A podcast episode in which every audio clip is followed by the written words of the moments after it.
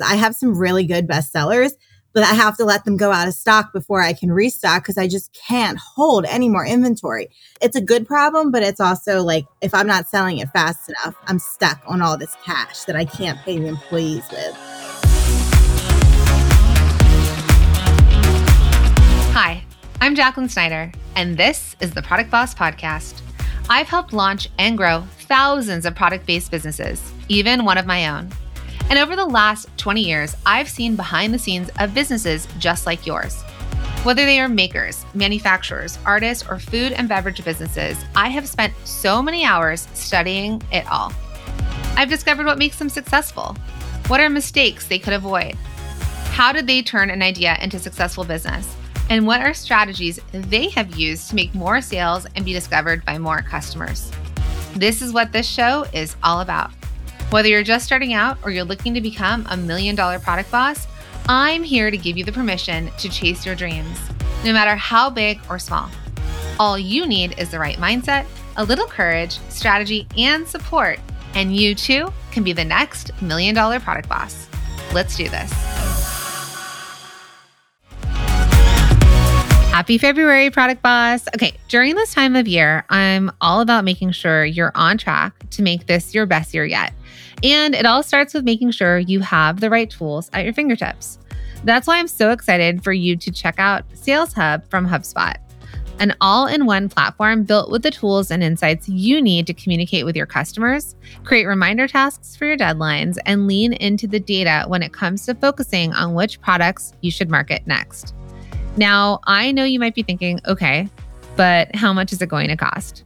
And I'd be asking the same thing. But guess what? Sales Hub is free to get started on. Plus, you can be up and running in just minutes. With Sales Hub, closing deals is no big deal. Head to hubspot.com slash sales to try it for free.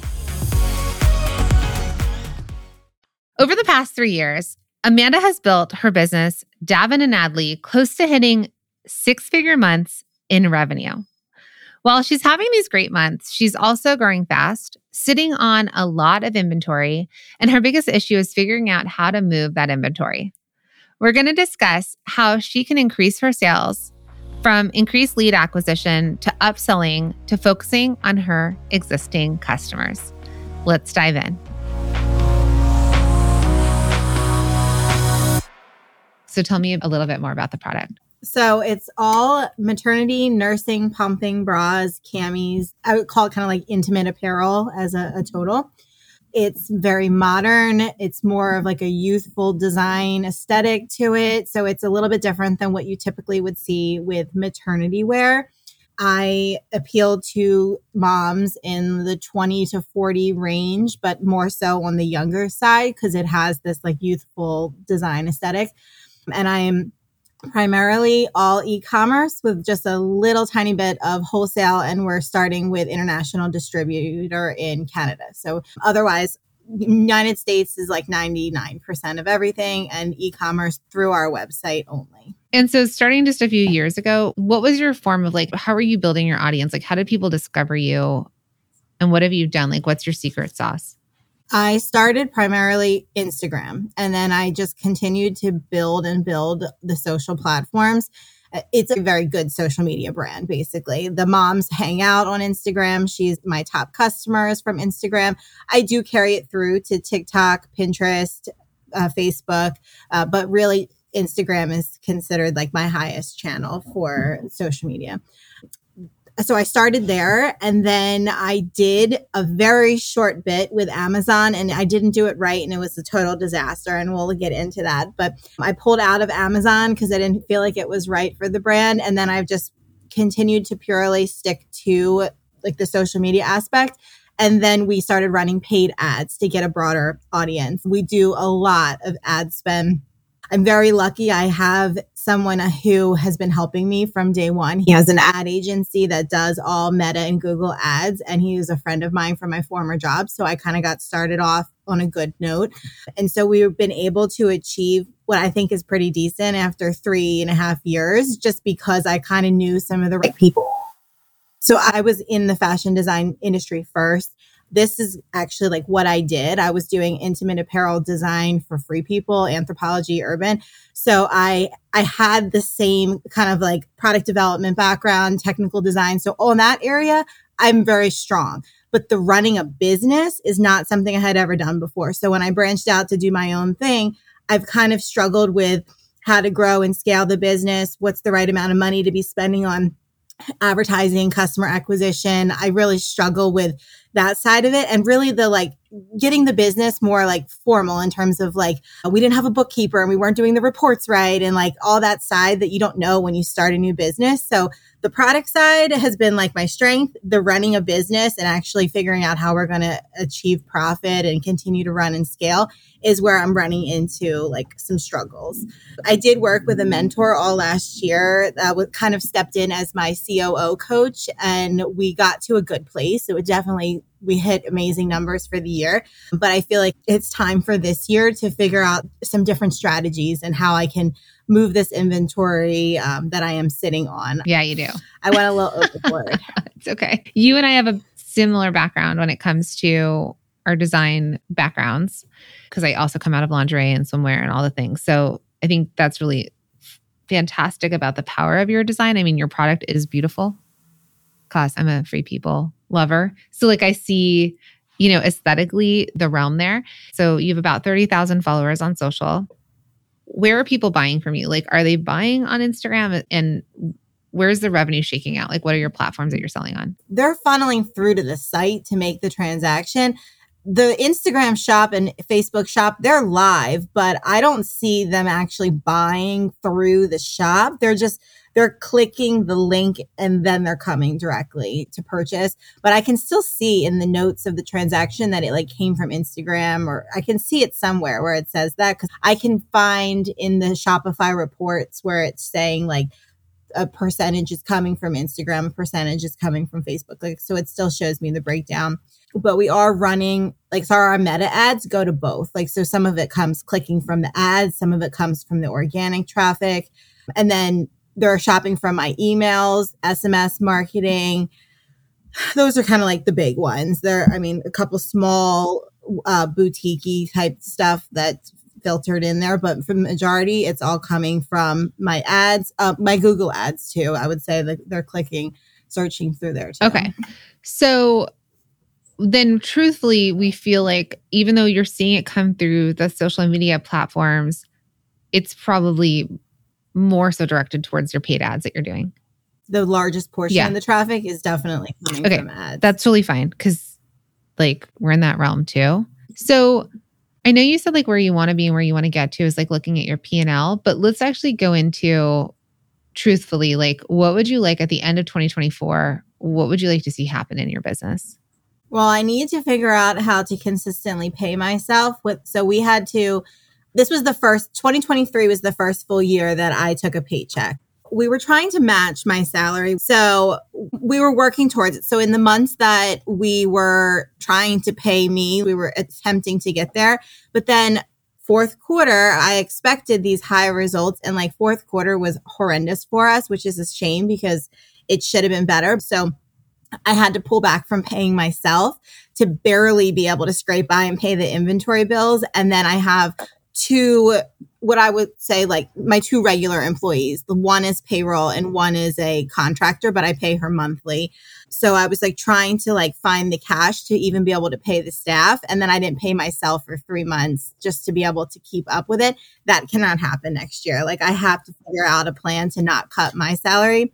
It's just like uh, we need to be able to pay ourselves a little bit more. There's a lot of money in this business, but my salary is sitting in inventory right now. So like that's been like one of the pain points. The reason I have that much inventory is because my minimums are kind of high, like intimate apparel, China. Like, I'm sure you know exactly how this works out. I'm trying to push them to help me figure this out because I have some really good bestsellers but I have to let them go out of stock before I can restock because I just can't hold any more inventory. It's really killing. I mean, it's, it's a good problem, but it's also like if I'm not selling it fast enough, I'm stuck on all this cash that I can't pay the employees with. So I'm in a little bit of trouble right now with that. We stopped reordering I would say like we didn't reorder at all fourth quarter. We didn't place anything. So like we're actually sitting thankfully on the good styles. Like I have too much of my best sellers right now, not the other way around where you have the wrong inventory, but it's just still circling through. I would say like less than 2000 units that are clearance and everything else that I have, I have, uh, I want to say it's just under 30,000 units. The rest of it is all my best sellers. So I just have too much of it. I just have to find more people, find more sales channels, whatever that is. I just have to start moving inventory faster to get some of that cash flow back. Did you catch that? Despite having several nearly six figure months, Amanda has had to cut her salary in order to pay her employees. Her minimum order quantities are high, so she's sitting on piles of inventory that she has to wait to sell. Unfortunately, you can't pay your employees in inventory, so she needs to make a plan to be sure this doesn't happen again. And that's exactly what we're going to do. The reason you booked this call with me, what is the thing that you feel like I have the knowledge of that I can help you kind of move past? Is it the inventory? Because we can talk about inventory, but it might be coming down to sales and like where we're selling and how we're selling. I don't know what to do next yet for getting us to continue to grow. I'm afraid that we're going to have a flat year if I don't change some things. We brought more people onto the team, but then of course that killed my cash flow we have been expanding and trying different areas of marketing and advertising, but I'm like, where do I go next? Like, how do I get more people into this funnel? Like, where's the next strategic place to go? Overall, sales are not the greatest right now. And I, I don't think it's the product. I think it's the economy. I feel like all the business owners I'm talking to are like feeling the same. Like, we're really down, like by far. And I'm not sure what to do to turn things around. What right do you now. think is the biggest contributing factor to being down? Because you have more people than you had a year ago. So when I'm looking at a number like that, something might be broken on the back end or there's something weird off. My conversion rate is down. I'll say okay. that. So what changed then? Well, I thought of it at first. I thought it was just holiday shopping fatigue. Where like we did great, we did over a hundred thousand in November we were selling holiday bundles. We were giving 20% off for holiday. So I always can see a dip after the sale ends.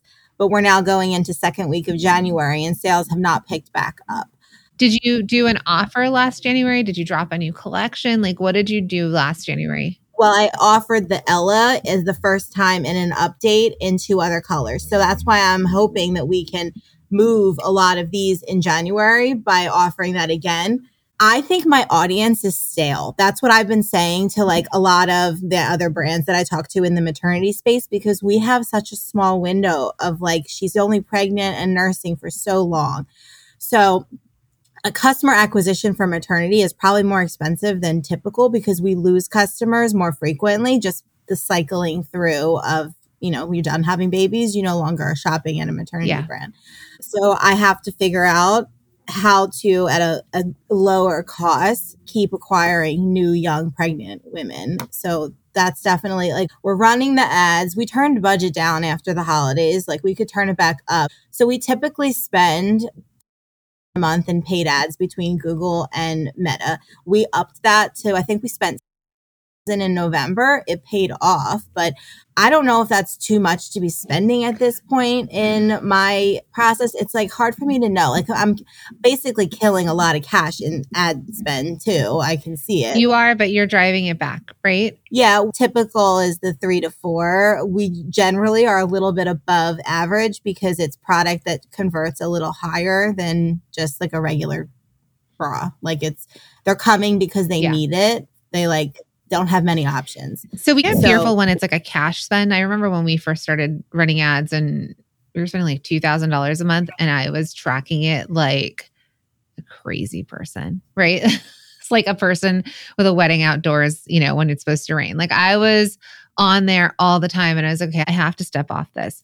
Now we could spend $200,000 in a month on ads and I don't track it the same way I tracked it with the 2000 because one, I know my team is on it.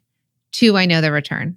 So the cool thing about for you for ads is that it is a math problem. We know what the return is. And if you trust your team, which it sounds like you do, if they start to see the acquisition costs go up, if they start to see something break, they can scale it back.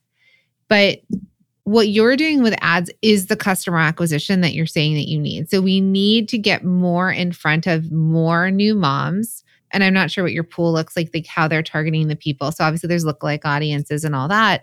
But what are they buying earlier that we can track because we know that they're going to, you know, probably by the time they're having their baby shower, they're kind of moving out of like maternity and they're starting to think nursing apparel and it could be targeting people as early as when they do get pregnant. And like i don't know if the bump.com is like oh wait obviously your team knows how to advertise. But what i want to say to you is like whether you 16000 okay. But like if you put in 20 25 30 like you can talk to your team about the scalability because for us we can only scale about 20% at a time before we break it. And then we have to like oil the meta machine you can talk to them about it because if you know the return is going to come and we're at a point that we need to drive more traffic, it's not a slot machine. It's an actual machine that prints money. Ads do for you specifically because you have the right team, you have the right product, we know it converts. And that's why I was asking you if there's like a conversion issue when it comes to them checking out online, right? Like if there's something broken on the website or something there that's changing things, we have to talk about that. But if it's just a matter of new leads and a stale audience, then I would turn up your ads. So I think not being afraid to dial that up and then basically you're going to make it rain, right? I heard this saying somewhere. Like they're going to turn on the rain and you need the buckets to catch the rain because I know you have the units. I wouldn't tell everybody this is the level that you're at. This is what we talk about in the mastermind because generally when you listen to the podcast, we're talking more about organic traffic because most of the time people can't keep up with the inventory right? They're not at the right cost to be able to afford ads. They might be trying it themselves, which is really just wasting money. But when you have a team that you trust, and I think you have all the other components that we can dial it up because you have the capacity to make a thousand units per color and sell through. This is why I love paid ads. When you're just starting out, organic traffic is often the way to go. You're not going to be making a lot of money, so it's risky to put too much into ads when you haven't proven they're going to work. But when you've hit a stride and you can see that your business has a great conversion on its website, you have money to play with, and you know what you're selling, then you can really test ads. And when you know that your ads are bringing in more than you're spending, it simply becomes a math problem. It can't scale infinitely, but when it's working, lean into that strategy. Just like with all of these strategies, you have to test and try to find out when you'll start seeing less returns. So, in your opinion, you think the the ad spend is the best way to get new customers for my? That's market? how you've grown your business so far, right? Yeah. I think there's that. And then the secondary part is influencers. Yeah. Okay. So let's touch on influencers. Okay. I had slash have good influencers. However, they only are pregnant and breastfeeding for so long. So my affiliate program right now is also stale because half the people that were making me like hundreds of sales a month are now weaned from pumping. So I'm like, great. Now I have to like find all new influencers again. So I have to figure that next step out. Like I'm losing some of my regulars. Okay. So we can talk about influencers in two ways. You have affiliates that are people who are pregnant that want to make money and they're driving sales. And then there's actual influencers that while they're pregnant, like there's the influencer collaborations of like the mommy bloggers. So which way is it working? Are you working for outreach and finding people and then bringing them into your affiliate program? Because affiliates and influencers are a little bit different. Yeah. So I, have done I've done all of it. Um, what I've I've paid people and they've never worked out good for me. My PR team has done like a bigger one where we've gifted a ton of stuff to a celebrity and they never post. What what I've had the best success with are lactation consultant affiliates and influencers because they see clients on the regular. So I gift them product, they make some type of content, introduce the brand, and then they give a promo code to their continual clients as they see them. So that's where I've pretty much been focusing my energy on because mommy bloggers, they just want free product and then they ghost me. They either don't post or they post really crappy content. I have not been successful recently with finding the best influencers. It's okay. Been- so I like the lactation consultant realm. That's a good one because they're a real influencer, meaning they influence the people that pay them for advice. Have you sold wholesale yet? Very little. But what did just happen this year, and this is part of my plan for to build on this, I had a hospital reach out and the NICU team had a grant and they bought like a whole lot of the camis to stock in the NICU. So I think they did like an order of like 70 pieces and then 60 pieces. So bigger than what I was getting for boutique. Um, they bought twice in one year so far and they said they were going to keep the cami in stock in the NICU. So I feel like if I could repeat that as my like more of a specialty wholesale, like there's something there to build on. Okay, great. There's a lot of good information coming in right now. So you talk about lead acquisition. I think there's the concept of brand ambassadors. You know, we've been brand ambassadors for FabFitFun, for like different food companies, things like that. Someone who does it really well is Clean and Dirty. It's C L N D R T Y. She's a student. She's been in the mastermind. Like she's amazing. And she just knows how to build community around it. And so this community is the one that's talking about it and spreading it and sharing it in their Facebook groups and things like that. So the affiliate part is someone who knows how to monetize social. And then the ambassador part might be someone on that beginning side because what we're still talking about is we're still talking about lead acquisition. So we've got the paid part. Organic comes from referrals and what you're doing on social media, just natural that's being shared. And then we've got the partnership part. So an idea for you when you feel like you have the capacity is you could build out an ambassador program of people. Now it's a program, which means you have to serve them in a way like you educate them. So when I was part of Sakara, it's an organic food company. And I was already buying it. I loved it so much. And I was like, I have an audience. Can I be an ambassador? And there was somebody who was in charge of ambassadors. And we met once a month and we had like a Zoom call all the people were on. We'd introduce ourselves. They would talk about what's the marketing for the month, what's the focus. They would give us a deck and the deck would talk about the focus. So let's just say you were going into Valentine's Day and you're like, the focus is Valentine's Day, mamas are sexy, I don't know, whatever your campaign is. And then you would actually give them some tools like, here's the photos. So they would have a Google Drive or Dropbox that they could go in and pull photos and use. So they have like the professionally done photos.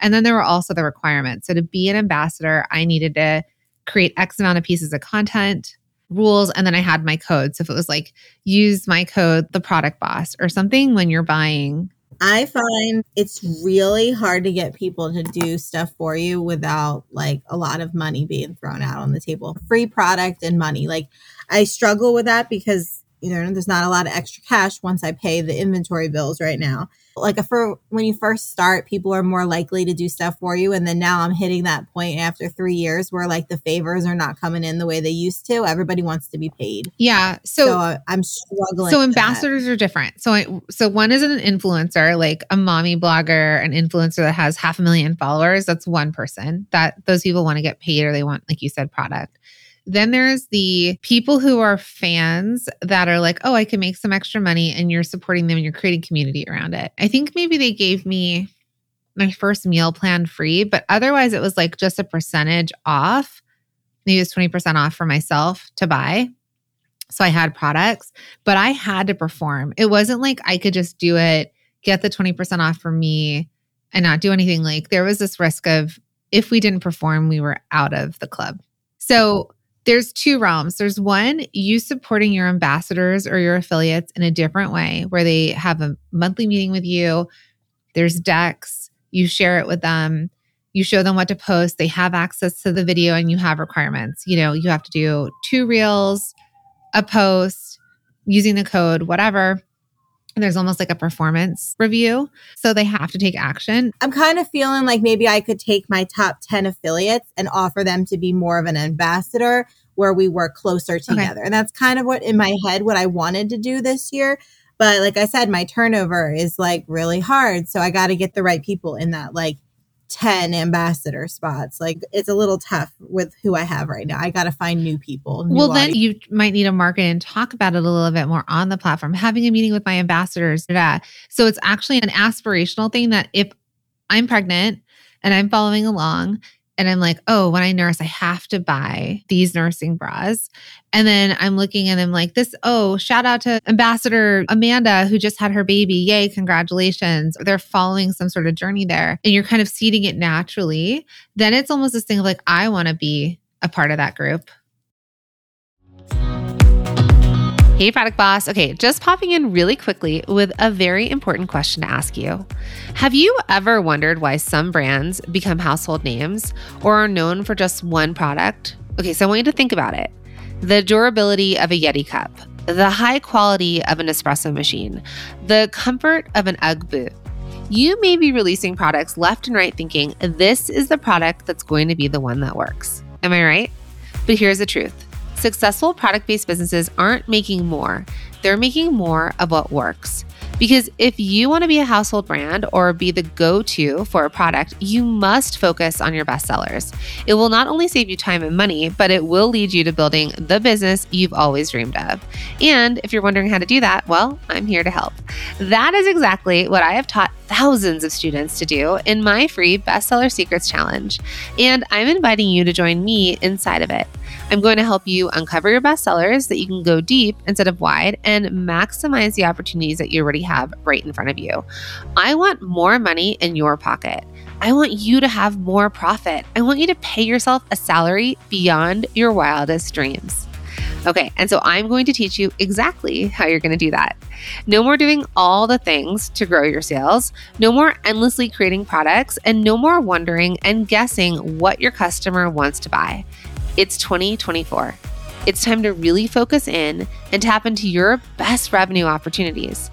It's time to lean into what's working in your business so you can stop doing all the other things, right? It's wasting time and money and causing a lot of stress. So let's do this together. Join me inside of my free challenge, which kicks off on Monday, February 12th. Head to bestsellersecretschallenge.com and get signed up. Or you can just DM me the word best on Instagram and I'll make sure to get you in. Again, head to bestsellersecretschallenge.com or DM me the word best and I'll see you in there.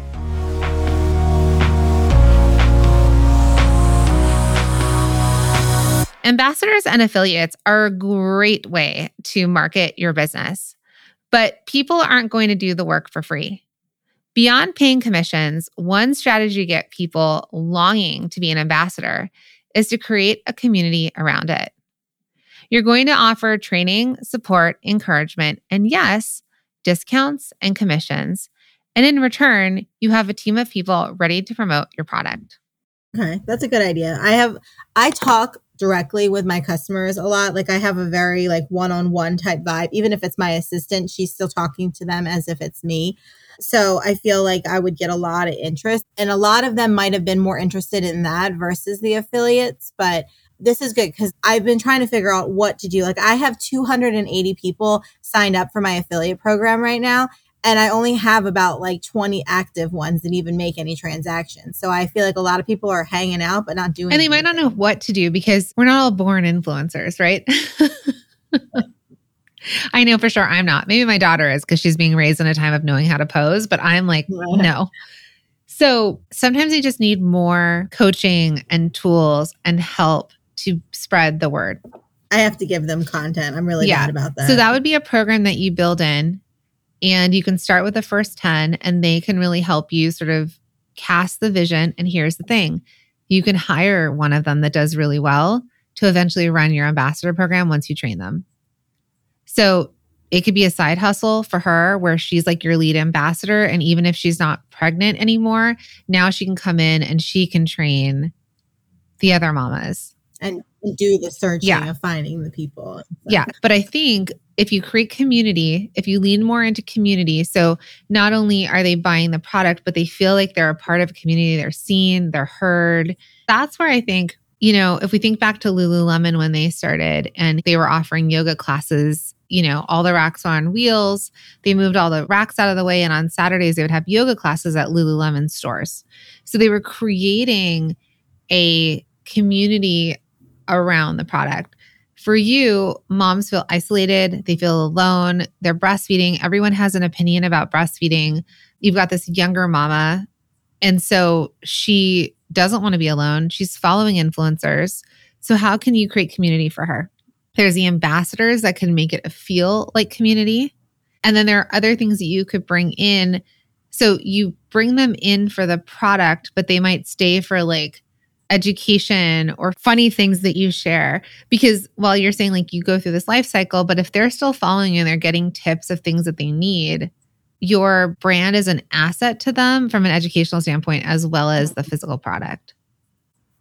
Yeah, we've been playing around with that because all my content cannot be product, yeah. product, product, product. Like we've been trying to mix it, and we had a few breastfeeding related quotes during the holidays go viral. And it was interesting because I, they were generating breastfeeding like moms back into the funnel as followers, but it wasn't about the product. It was about like funny breastfeeding yeah. joke humor type stuff. So we're trying to do a little bit more humor and a little bit more relatability. And then other things that are just kind of like similar mom stuff, but not just the product. So we are working towards that. Like we're on the same page. Yeah. And so that's the stuff that like your ads or something that goes viral will hook the lead, right? It'll bring them in for an awareness of your brand. So Davin and Adley, they'll discover it. That's what the cold audience outreach is, right? So they'll discover it, but why are they going to stay for coffee, right? Why are they going to hang out? Why are they going to interact with your posts?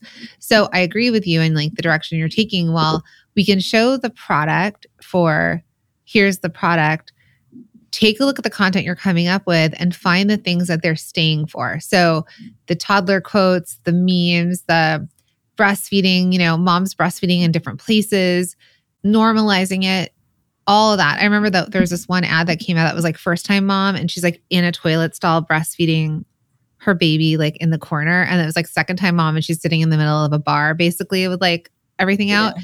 So it's like if that is the feeling that your customer wants, lean into it. And then so she's going to stick around longer and she's going to share some of these quotes and memes and all the things with other people. And people are going to come and they're going to discover you. Like with my daughter being eight and my son being 10, I don't know that I'm sharing with my best friend breastfeeding anymore. But back then, when we were breastfeeding or we still had young babies, I would have been sharing it. And that would be another way of discovering you yeah. organically. One thing my assistant had mentioned is that product reels even product posts or product reels are not as shareable. So like we have to mix that up with like the relatable stuff in throughout. So we're definitely there. I feel like sometimes I get hard on myself that I'm not growing like faster, but like like sometimes it's just the patience of it. Like I don't do any I try not to I don't buy any followers or nonsense like that. It's all organic, but we're pretty much growing like 10,000 followers a year. Some people are way higher than that. I feel like it's not a bad spot to be in, but some people are way higher than that. So, mm. I mean, I'm comfortable with it. We're pro- we might be growing higher than that, but I'm losing followers in the process. So, it's like you might be losing them because the content is no longer relatable or they don't need to see another bra picture. And also, you could talk to your ads team about this. We do something where it just brings awareness to our Instagram page and the whole point is like awareness. We can't tell whether they're following or not based on it, but it's just driving awareness of the page. It's not a conversion okay. ad. Oh, so I think we I once ran like a video campaign that was like super cheap. It wasn't as much as what you pay for a conversion campaign, but I think that's what it might have been, like a brand awareness. It's campaign. we call ours Instagram profile traffic. So you can ask your ads team about Instagram profile traffic. It's basically to put a post up in front of people for them to discover more, basically, and they just come to our profile and then they choose whether they want to stay or not. Okay. Sales is a multi step process. You need customers to be aware of your product, and then you need to convince them you're worth buying from. Retargeting ads and campaigns built around generating sales are great, but they're actually further down the process. It's podcast recommendation time. And this month, I am obsessed with the Hustle Daily Show, hosted by Juliet Bennett Rylah, Rob Lit Erst, Ben Berkley, and Mark Dent. Brought to you by the HubSpot Podcast Network, the audio destination for business professionals. I love their offbeat and informative takes on business and tech news. In one of the most recent episodes, they dive into how the pink Stanley tumbler rose is dominating water bottle sales. Thanks to internet fame, even though Stanley itself is a 100 year old company. And now you know that I've done an episode on this and I am obsessed with the Stanley story. So this goes even deeper into the tumbler rose color. Now, as a product boss, this is the perfect example of what can happen when you find and lean into a marketing strategy that works for you. Listen to the Hustle Daily Show wherever you get your podcasts. Plus, they cost more to run. Awareness campaigns get your social media profile out there and let all the hard work you're doing in creating a beautiful feed and great content warm customers to your product before asking for the sale. Of all of the brands in my space, maternity brands that are advertising to the same customer base, we actually do a pretty good job. Like yes. between what I do versus some of the other ones. Like I, I don't think we're in a bad spot with Instagram. We can fine tune it. Like so I basically, it's funny you mentioned the same thing, but like, so my assistant was one of my top customers and affiliates. And I hired her because she knew the brand so well. So I brought her on as my social media planning manager content like she does all the posting and the, the, the engagement and stuff for me now. So that's exactly how I, I brought her in because she already was like a top fan of the brand and she knew the product so well. So that's how i grew the team initially. Yeah. So i have this one picture behind me actually that says things take the time it takes because i'm like you and I'm just like this is not fast enough. This isn't happening fast enough. I know I have it. Like why is it not there yet? And I've had to kind of slow down and be like okay there's just things I have to do operationally like foundationally and then generating leads and an audience takes a lot of finessing to find the things that work. And with the world changing so fast and so constantly and all the things like we're constantly having to adjust our marketing. So if we go back to paid organic and partnership, paid you've got handled, but you can just think about where you can scale it. Organic, I think when we come to your social media, like you said, less product photos and what could be stuff that's like shareable and funny and more viral. You could probably use also other people's content and repost it as long as you tag them. So if you see something with like a mom and their kid or breastfeeding mama that is an influencer, right? Like you can either ask them for permission or you can share it and then tag them and then take it down if they say that they want to take it down. And then partnership right now, I think it's overwhelming to tell you to go do a million things. So, partnership wise, since you have the affiliates already and you're seeing that 10% of them are doing anything, then it's like, how do we gather the troops, create community around that group of people? That might be a buy in from them. There can be competitions. There can be things that you create that drives them to want to push stuff and then more support around it. And i think that in itself will start to clear up a little bit of the traffic thing. One of the things i did want to bring up with you is on your site and to sell more to people who are buying when they're buying so what happens is that there's a decision fatigue element. Do you know what your average order is like when a new customer comes and what they buy from you versus a return customer?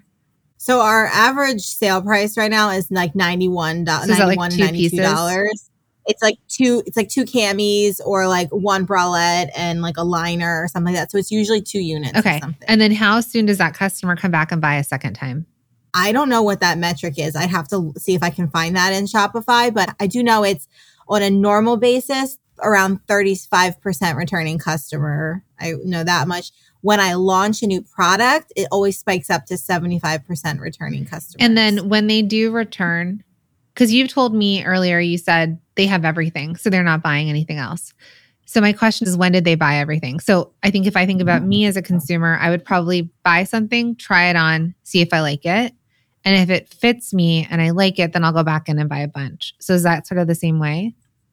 Yeah. Well, from my visual knowledge of just like the orders that we pack, she's usually coming and buying one to two camis initially, seeing if she loves them. What usually happens is then she'll wait for the next sale and she'll buy like the next batch of colors. So she usually would come back and buy maybe four to five the next time. I've had some crazies that come back and buy like 11 all at once. Like it generally, she's buying about two initially and then coming back for about five more and then come back again for another promotion. So I was doing build your own bundle where you can just stack whatever colors you want. You get $2 off per cami if you buy more than two. We tried though to move some colors that were not the best colors. This was obviously all coming from stuff that you had mentioned before on other trainings that I'd done. Putting your like best selling colors with some of the colors that don't move. So we put some of the like more bold fashion with the, the neutrals and I moved them at 20% as a like exclusive VIP bundle. And I sold like the most amount of camis in one period that I had ever done we did it again at Christmas. We put the brand new red in with all of the the other colors and we called them like holiday name bundles. We moved the most amount of camis we'd ever done again. So I feel like there's something to selling them as yep. three packs because both times it was three packs at a 20% off price that moved them that So quickly. that's where I want to go with um, this next. I think you have okay. the customers and what we need to do is we need to get them to spend more with you when they buy. I would rather them buy three packs from you at a time than individual bras. And if they want to add on individual bras, they can. But that's the $25 million company. I'm wearing one of hers right now. She has five packs, they're cheaper. So don't compare that part. But if you're seeing that they're buying three, like they've already told you, this is working for me. Now you're doing 20% yeah. off, which is quite high. That was during Black yeah. Friday. Like I won't it go could be like high. Five percent cheaper, right? And sometimes it doesn't even have to be cheaper. I mean, it could be because that's incentivizing to them, but it also helps them with decision fatigue. So if they're not sure, do I want to buy the black? Do I want to buy the nude? Do I want to buy the fashion color? What do I want to buy? Like if you sold me the three pack of the, I could say bestsellers, but like basics or the neutrals or the whatever pack, then it'd be really easy for me to just buy the neutral pack. So black, white, nude, let's say. Do you prefer curated bundles that like the brand puts together or letting them build their own because that's I struggled. The ones that you said that you sold out of, you built, right? And they just had to say yes. I built them both yeah. times and they did yeah. really well, but as a consistent our uh, order value went up when I introduced the build your own bundle because I do have a percentage that say I didn't need that color. So like I really wish I could swap it for a different color. So it was like the same value, but you could stack as many as you wanted in the cart. You can test both. There's a lot of ways to slice this. So Dagne Dover does a pretty good job at they call them kits. They're bags. They call it the traveling family. And the way that they have it though, ultimately it's the same kit. It's their neoprene, which are their best sellers. And you could basically pick the backpack you want and the size of the backpack and then you could pick the carry-all and the color and the fanny pack. So they're saying it's like a $505 value. You're getting all three bags for $429. So they're allowing you to build a kit because yeah, it's maybe more individualized. And so they have the kits already built out where they're kind of telling you the style. So everyday gear is the fanny and the backpack, which they might be seeing like this customer bought the backpack and then eventually bought the fanny, or they bought the fanny and then they bought the backpack. So they might actually know the customer's buying behavior and they're trying to just solve it and make it easier for you to just buy both. And you feel like you're getting a discount because you don't always get sales on Dagne. I like how you can select like your colors. And so, like, one of our issues with the bundles is the size. So, some people might be between sizes. So, they want to buy like one medium and one large so that they have like a variation. So, the, that's why like build your own bundle is appealing because she can say, like, all right, I want a black in a size large and I want a medium in a, a nude or whatever. I like how they have that kind of a thing. And one of my like bundle ideas for the new year was like a postpartum starter kit where you could put like the shorts, the bra pad, liners, the cami, like you could build all the pieces and pick your size and color, which is a lot for like my website team to have to figure out, but I feel like it would pay off because the value of those three items would be nice together. Yeah. So what I think you could do is you could have like your basic bundles where it's just the basic colors. So this is where I'm going with it is when she starts and she starts shopping with you, you're telling me she buys about two pieces on average. So tell me what the introductory pack should be and sell that to me.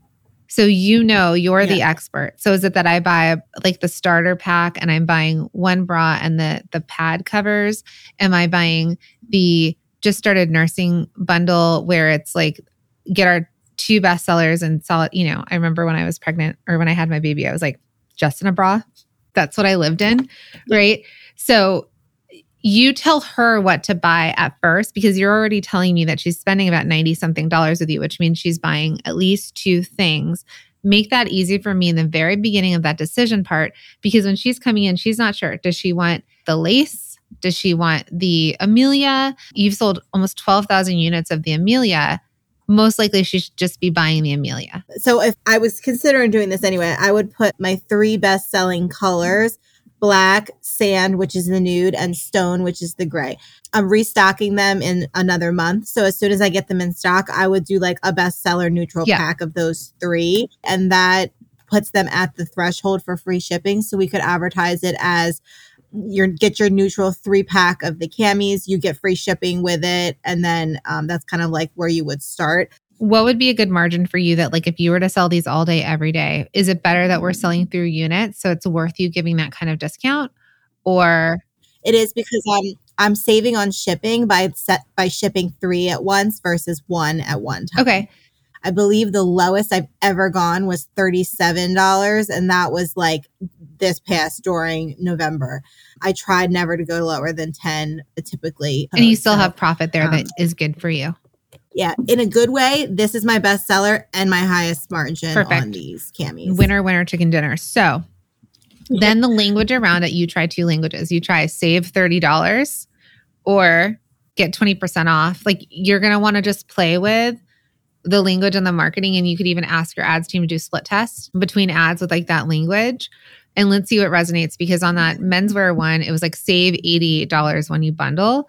$88 feels like almost 100 which is like holy moly like when do we get to save $100 on something save $30 may or may not feel big enough for me to do it but 20% might actually feel better and this might be again you either split test you ask your ambassadors you know, you call them in and you put two graphics in front of them and ask them which one would they buy.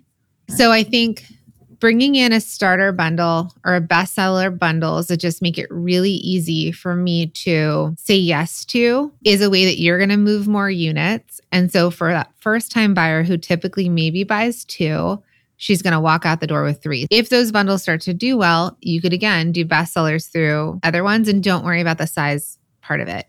Then the other option you could do is when you sell the bundle, you could do an upsell, add on a new color drop. So it could be a checkbox on the side. It can be when they're going to check out. Would you like to add on? So normally $49, get it for 45, get it for 42. Like you don't have to give them the $10 off. So let's say you wanted to add in the red at Valentine's Day and they weren't buying it directly from like the individual, but now there's like an upsell as they're checking out or when they're putting stuff in their cart that asks them if they want to add it on one time offer. That's a good idea. Part of my website renovation is not complete yet, and upsells was something we were going to look at the end. So we don't have any. We have like some on page upsells, but not at like the cart upsell or anything we have we do have a badge for like hitting the free shipping threshold and that helped boost the cart value up but we don't have anything after you're about to check out where it would say like you know add one more piece at a certain percent off. So like i like that. Okay. you've been growing rapidly and what's burning a hole for you is that you have so much inventory that you need to move but you've been doing a really good job at it. So what we need now is just we need to acquire the customers and we need to sell more to the customers you acquire. And i think by bundling stuff, we can get a higher average order value. So the more we can sell them in a single transaction, so upsells, cross sells, bundles would be once I get them in, how do I sell more at that point? So that's going to move us through units. When you're trying to increase revenue or move more product, there's two ways to go about it. You get more customers or you get your current customers to buy more. One of my favorite ways of increasing the average order value of your product is by bundling. It works in a few ways. First, it gives people an incentive to buy more through a small discount. Second, it helps customers deal with decision fatigue. With Amanda, we're talking about curating a starter pack of the best bras for new moms, making it easy for her potential customers. And hey, maybe when they're checking out we can upsell them on a limited time seasonal fashion piece just for them.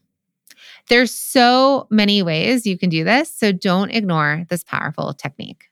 So for going into this new Ella drop, it's a new updated version of a color that used to exist. It's black. I mean, do you have any suggestions on how to present this new Ella without wasting the opportunity. Like I released Sand and Stone in January last year. I'm now releasing Black and extending the black size range. So I'm, i still have Sand and Stone, but I also am I'm bringing in black and I'm bringing in new sizes of black. So I'm struggling a little bit on how to jump in the new year with a really good, strong promotion to get them to convert. Have you told them it's coming? I released this week on social media that there it's coming. I haven't told them all the details yet, but I do it each day. I drop clues and yeah. hints until we like get to the and then I release the date.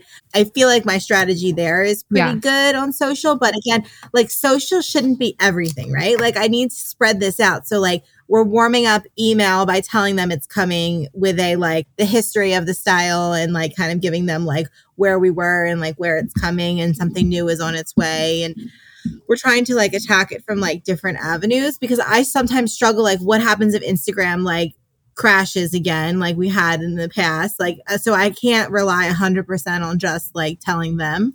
Well, no, I mean, you have uh, a 25,000ish person email list. So, are you opted in to different email lists and stuff like that? Yeah, and I I get your emails. Well, I was going to say create a fake account, create a stalker e-commerce account and go opt into different brands' email lists. So this is my stalker account. So I can easily let's type in Alo and I can see everything they've sent me and the days they've sent it. So this is like a hot new drip espresso. So they're leaning into their espresso color. And this is like we dropped something new. They're actually every day almost like promoting something different. Are they always offering a discount? That's like they're one not. of the things I struggle with. So just your first order, 50% off your first. So what it is instead is it's offering the trend. So if you saw that, it was wellness was the campaign. They sent me an email some days ago on the 3rd about espresso and then I land on their page and they're just showing me basically the espresso color. So I got the email about it already. So I'm aware that this brown is the new color and then move into wellness. And that same campaign is here because they're doing something with Jimmy Butler. And then here's the espresso again. So they've got different ways of bringing me in. But when I land on their homepage, they're selling me this. So if we think about yours, I'm not sure how often you change the homepage, which is fine because I see what you're doing here. But then what you're marketing towards, like if you're trying to sell red, let's do all red. If we're trying to sell the Amelia or the Ella or whatever it is, and then instead of effortless style, it's like new right? Shop now. Yeah. So I actually just was talking about that with the website team that like I need to change my banner more frequently. And right now, like my hero, like we paid a lot of money for that video. So I'm like, I don't want to not use that video, but I should be frequently changing it, more updating it to whatever the promotion is. And I have not been. And that's my fault. Like I shouldn't keep that as. Like, and you can have the video lower. Right now, I just want a better call to action button. I can add the button yeah. easily. There's yeah, no way to shop this right now. So you might say like back in stock, back by popular demand. There just needs to be more call to actions telling them what they should buy. So focusing, so you can okay. still keep this video and shift it. But then when I scroll down, yeah, we have bestsellers. Well, I was gonna I was going to move the Ella to the main spot for the launch. That's what I always do. So Riley is still sitting there because it just launched in November but I was going to I when the red launched, I had the red in the center yeah. spot because on mobile the first one you see is the okay. center. So I will shift the Ella over. It's just not there yet because it's coming in next okay. week. So yeah, I think you're on the right track. So what I want you to do is every month that something happens, so even right now, January 9th, write down this is what I have done, this is what I haven't done.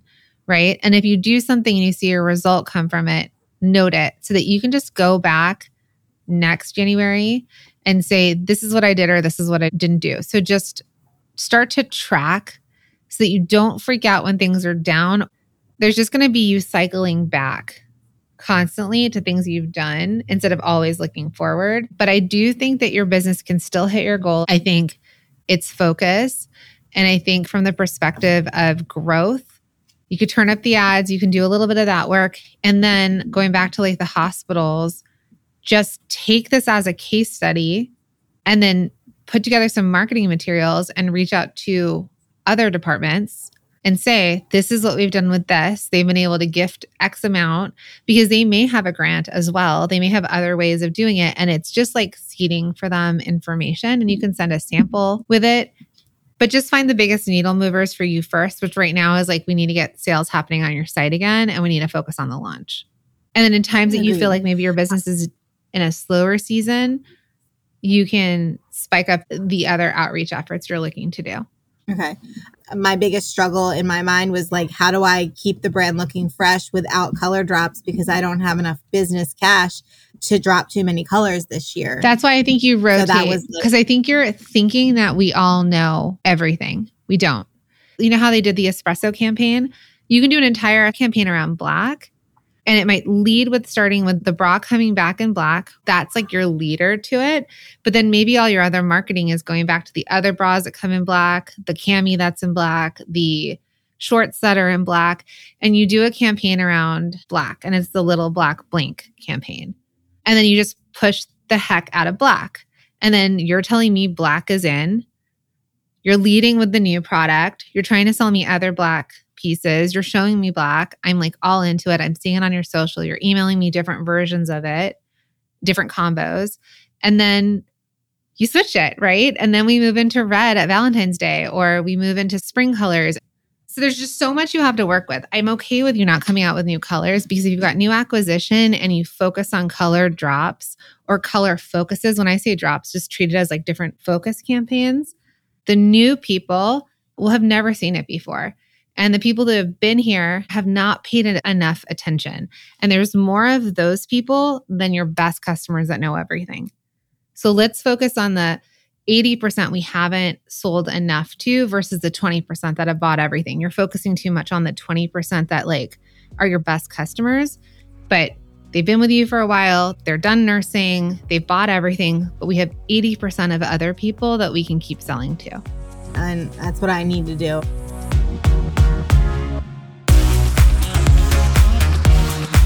It's easy to get caught up overthinking things in business. Your customers aren't paying as close attention to your business as you are.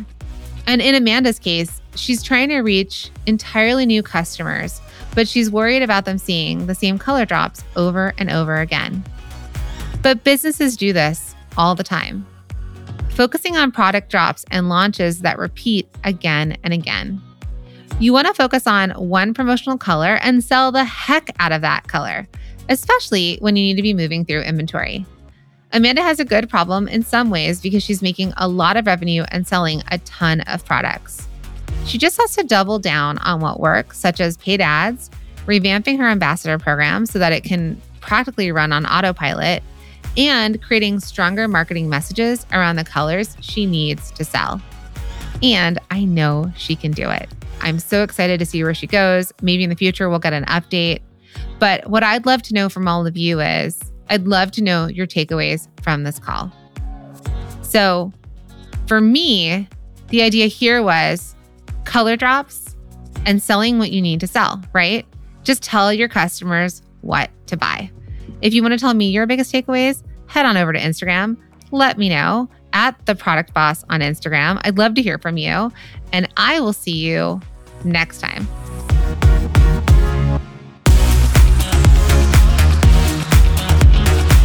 Thank you for being here and listening all the way through the Product Boss podcast. If you love our show and it has helped you in any way in your business, would you mind doing two things for us? Subscribe to the show so you never miss an episode and leave us a review. Reviews help other product entrepreneurs know that this is the place to be to grow their businesses and realize that they're not alone.